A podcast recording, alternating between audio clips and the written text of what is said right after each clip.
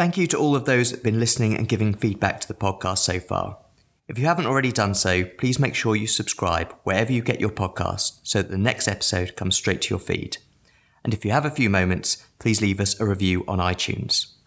Also, if you want to keep up to date of when new episodes are coming out, follow us on Twitter and Facebook at Tilney Group. Hello and welcome to the next episode of our Tilney Investment Podcast.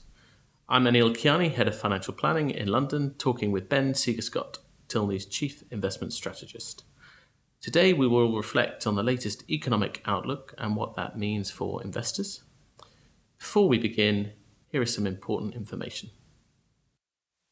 Nothing in this recording is intended to constitute advice or a recommendation, and you should not take any investment decision based on its content. Any opinions expressed may be subject to change without notice. Remember that the value of investments can fall as well as rise, and that you may not get back the amount you originally invested. Past performance should not be considered a reliable indicator of future returns, Different funds carrying varying levels of risk depending on their geographical region and industry sector in which they invest. You should make yourself aware of these specific risks prior to investing. If you are unsure about the suitability of an investment or if you need advice on your specific requirements, you should seek professional financial advice. So, in light of the recent changes in what's going on in the world, can you give us an update on the global economy and what looks what it looks like out there just now? Yeah, absolutely. Um, we covered on previous podcasts our sort of outlook, so how that's evolved, particularly a lot of it has been around central banks. We started off by saying we expect them to become more dovish, and really in the last couple of weeks, we've had a lot more facts on the ground, a lot more positive action. So all of the rhetoric from earlier in the year has translated into effectively facts and figures. So looking, for example, at the European Central Bank, They've come out with a significantly downgraded GDP forecasts. They've revised them down. Actually, GDP for the Eurozone this year expected to grow just 1.1% from 1.7% that was forecast at the end of the last year. And whilst that sounds bad, all of that is backward looking. And in response, the ECB has released a lot more monetary stimulus effectively through mechanisms. They have what's called the TLTRO, um, which is targeted long term refinancing operations. These are cheap loans. They've announced they're going to redeploy those. Markets had been expecting a little bit of a wait for that. So that means effectively more money in the system.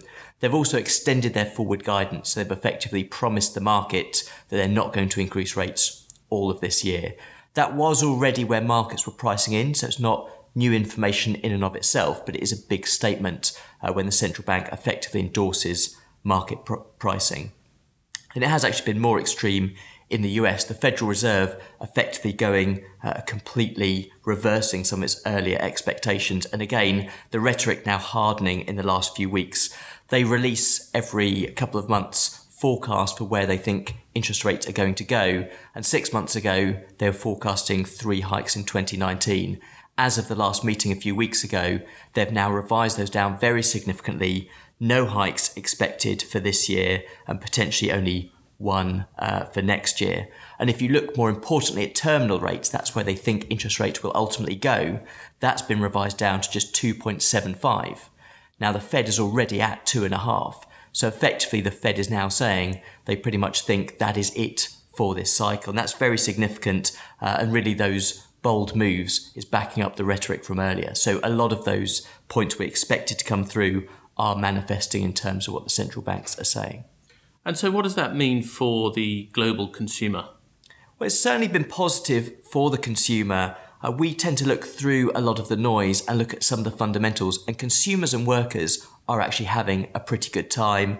The low interest rates, obviously, that feeds through to elements such as mortgage payments, credit card bills. That's the direct effect on the consumer of interest rates. So, low rates is a boon to the consumer. What's also good for the consumer uh, is the low or the high wage growth that we're seeing, particularly in the UK and the US. Uh, these data are released by governments periodically. If you look in the UK, wages are now growing in aggregate at 3.4% year on year. That's the highest it's been since the global financial crisis.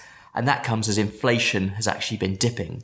So inflation has fallen to 1.9%. That means real wages, that is wages after the effects of inflation, are much more solid. If you look over the last decade, in the UK, that's not always been the case. the consumer really coming out of a period of relatively subdued wage growth. We had inflation driven by Brexit that actually meant real wages were falling for a quiet period the last couple of years. But now wage growth is coming through. We're seeing consumers going out and spending in the shops. UK retail sales uh, last month was 4%. That's slightly off January's 4.1%, but still very high. Normally, you'd expect a seasonal blip. You have lots of people, they spend in December because of Christmas, they take advantage of the January sales, then sometimes you see a retrenchment in February. That hasn't happened, and that to us is a sign that the consumer and worker is pretty positive. That's in the UK. Obviously, we look a lot at the US as well. The US, as the world's largest economy, tends to dictate what happens at a global level. And there's similarly very strong numbers. Wages again growing at 3.4% uh, post global financial crisis high. But we look through a lot of the headline numbers. I think many listeners will be familiar with the non farm payroll numbers. It comes out once a month. It's designed as some sort of gauge of the US labour market. But actually, that headline number they talk about is fairly meaningless. It makes sense to look through to the details. You have wage data in there. We also look at, there's something called the prime wage indicator. So that is looking at individuals between about 25 and 50, and it follows what's considered a prime wage bracket. And recently, their wages have been growing in excess of 4%. So, very strong levels. Unemployment is low, but also another measure we look at is called underemployment. So, that includes people that are in part time work that potentially want more work. And we see that now at 7.3%. That's below where it was in the last cycle, and it's approaching the lows all the way back in the dot com bubble. Uh, dot com bubble. So actually, if you look broadly, consumers and workers are in pretty solid health. Wages are strong, and they're buying in the economy, really supporting uh, that part of the market. So that's a, a, a good look through at the, uh, the consumer position.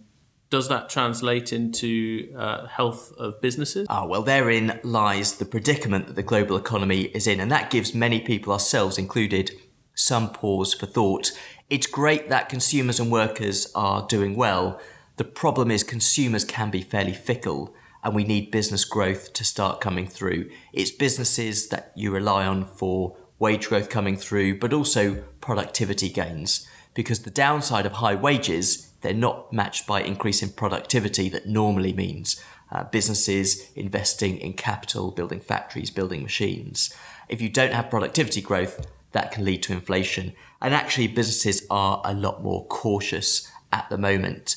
And again, it's important to get past some of the backward looking data. We all know what happened in Q4, the broad slowdown, the dip in industrial production. That's all in the past. That's all in the price, even though some forecast or some backward looking measures are still being revised. So to us, I think it's much more important to look at forward looking data. Uh, a key index that we watch is called the Purchasing Managers Index, PMIs. They survey businesses, the services and manufacturing side, effectively saying, does the future look better or worse for the next 12 months compared to the last 12 months? And as a gauge, 50 is your break even. Anything above 50 indicates expansion, anything less indicates contraction, and typically you get plus or minus about five points. So 55 is pretty strong growth, 45 is pretty bad growth. And we see in the UK and the US, those PMI numbers have been dipping. They're in the low uh, to mid 50s, sort of 53, 54 sort of level, which is okay. It's not great that they're dipping. We'd hope to see those pick up, but they're still indicating uh, expansion. The problem is really starting to emanate from Europe Europe is under a lot of pressure. There, the manufacturing PMI for the whole Eurozone has fallen from 49.3, which is a bit contractionary, down to 47.6, which is much more contractionary. Uh, and the problem there is a lot of that is driven by Germany. Germany actually saw its PMI reading fall three whole points. Their manufacturing reading, the latest look, has been 44.7. So, really indicating problems there. That's quite deep into contractionary territory. And it's not just politics, there's concerns over the autos industry, potential for tariffs, but also a slowdown in global demand. So, there are some problems out there. I think what I would say, there are still stimulus measures we're waiting for. Fiscal stimulus is still there. A lot of the monetary policy we just talked about and have talked about as a theme previously they take a while to get through. So I think it is going to be these these PMI readings that we're really going to focus on those forward looking surveys to try and make a more sustained backdrop. So we've we've talked about the global economy and how that impacts uh, the consumer and business. Uh, let's let's take a step closer to home and, and look at the domestic economy and UK PLC. Uh, what does that mean for, for where the UK is today? There are two different aspects, I think, to the UK. There's the UK economy and the UK market. Um, the UK market is looking pretty attractive, actually. Uh, if you look in the UK, valuations are fairly attractive. You can get a very comfortable yield of just over 4.5% dividend from UK companies.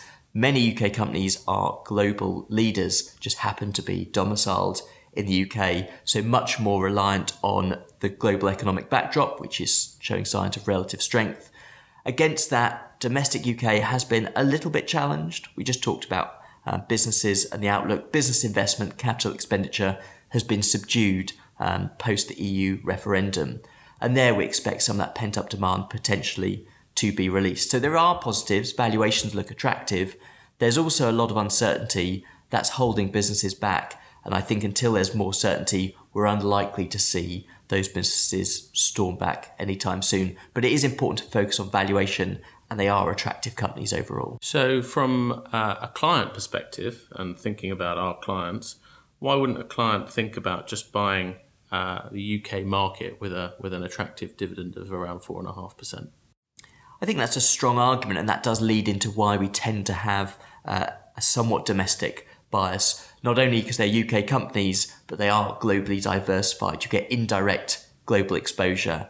Uh, but against that, I think it is important when running portfolios to be globally diversified. We can all pick any number of idiosyncratic risks that are specific to the market that you're in. So I think it is important to try and limit exposure to that and be globally diversified. Yes, there are great companies in the UK. There are also great companies in Europe, in Japan, in emerging markets, and in the US. And I think it's important to access those as well. You also get diversification through the currency um, as well. So, yes, the UK is good. We have exposure there, but I think it is important to be more globally diversified as well, taking advantage of the different return drivers in different parts of the market. And that diversification is really there to give you a better investment ride. So you touched on the uh, the dreaded B word earlier. Um, putting that into context with a huge array of votes coming and uh, change uh, approaching us, what does that give you in in terms of uh, views of uh, of the market and what to do in the context of Brexit? It's something that we monitor on an ongoing basis, and I won't go into all of the different permutations. We release every week our weekly macroeconomic and market review that we go into a bit more detail. Ultimately, it all comes through the currency. And as you tend to have any of the softer outlooks getting more prominence, you tend to see sterling strengthening. And as the outlook hardens, you tend to see sterling fall. And the best gauge is to look at sterling, not necessarily against the euro, because obviously the euro is tied up in the same troubles that, that we have here in the UK. It makes a lot more sense to use an external measure. We tend to use the dollar as the global reserve currency. And obviously, we don't know what's going to happen with Brexit. What we can say is, as a very rough rule of thumb, about $1.30 is the break even point. And anything significantly above that indicates a softer outlook. Anything below that indicates a harder outlook, with around about 5 cents either way. Uh, so ultimately, we try and look at what's baked in, what are the expectations, what does that mean for the UK economy.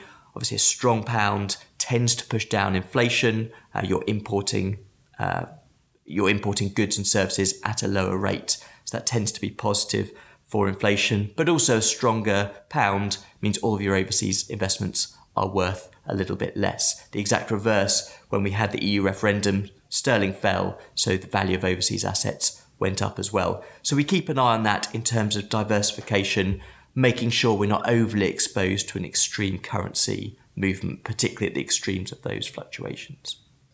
You touched on inflation, uh, and inflation's around the sort of 2% mark, give or take. Um, again, the outlook for inflation with central bank policy, what's, that, what's your view on that?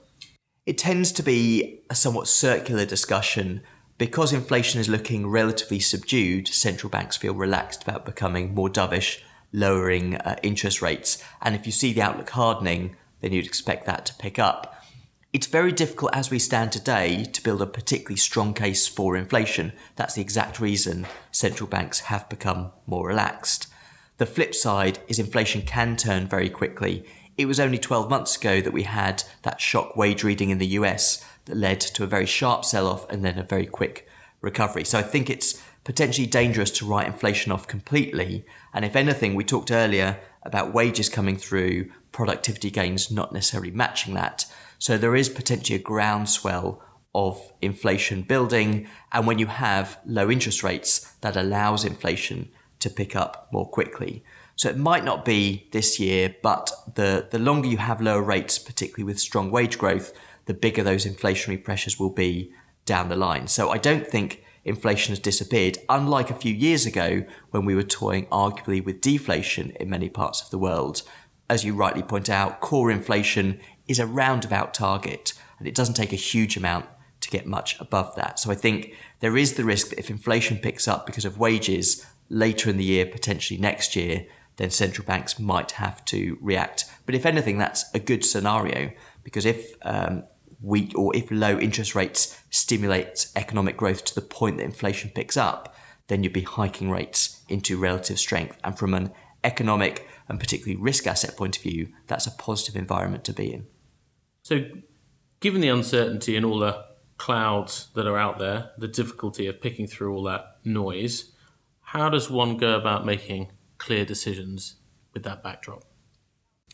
It's about focusing on fundamentals, taking a long term view, and being diversified. So we take all of these factors we've talked about strong economic growth, interest rates looking very low. There we can look at the fundamentals. For example, interest rates are low, but 10 year gilts now yielding at points in the recent past, yielding less than 1%. Fundamentally, that looks unattractive. If you assume inflation is going to be around about 2%, that seems quite fair if you bought a 10 year government bond and held it to maturity, you're effectively guaranteeing to lose money after the effects of inflation. And see, suggesting there's going to be not more than one interest rate hike over the next 10 years fundamentally seems unattractive. So we look at that on a long term basis rather than trying to trade, trade short term fluctuations in the interest rate. We expect that negative correlation to reassert itself. And everything that we do, we look at long term earnings expectations, we look at where interest rate and fixed income markets are, and we diversify. The important thing about efficient or semi efficient markets is you get paid a reward for taking on risk. The market doesn't reward you for being reckless, but it does reward you for taking on measured risks. And what we do, actually, contrary to popular belief, it's not about trying to predict the future, it's seeing the risks and making sure we're being appropriately rewarded. So that's what we're doing. We're diversifying, we're making sure we're being rewarded, and we're taking a long term fundamental view. Thank you, Ben. That concludes the podcast today. We'll be back again next month with a new episode. If you have any feedback, questions, or comments, please send us an email at podcast at tilney.co.uk. Thanks for listening.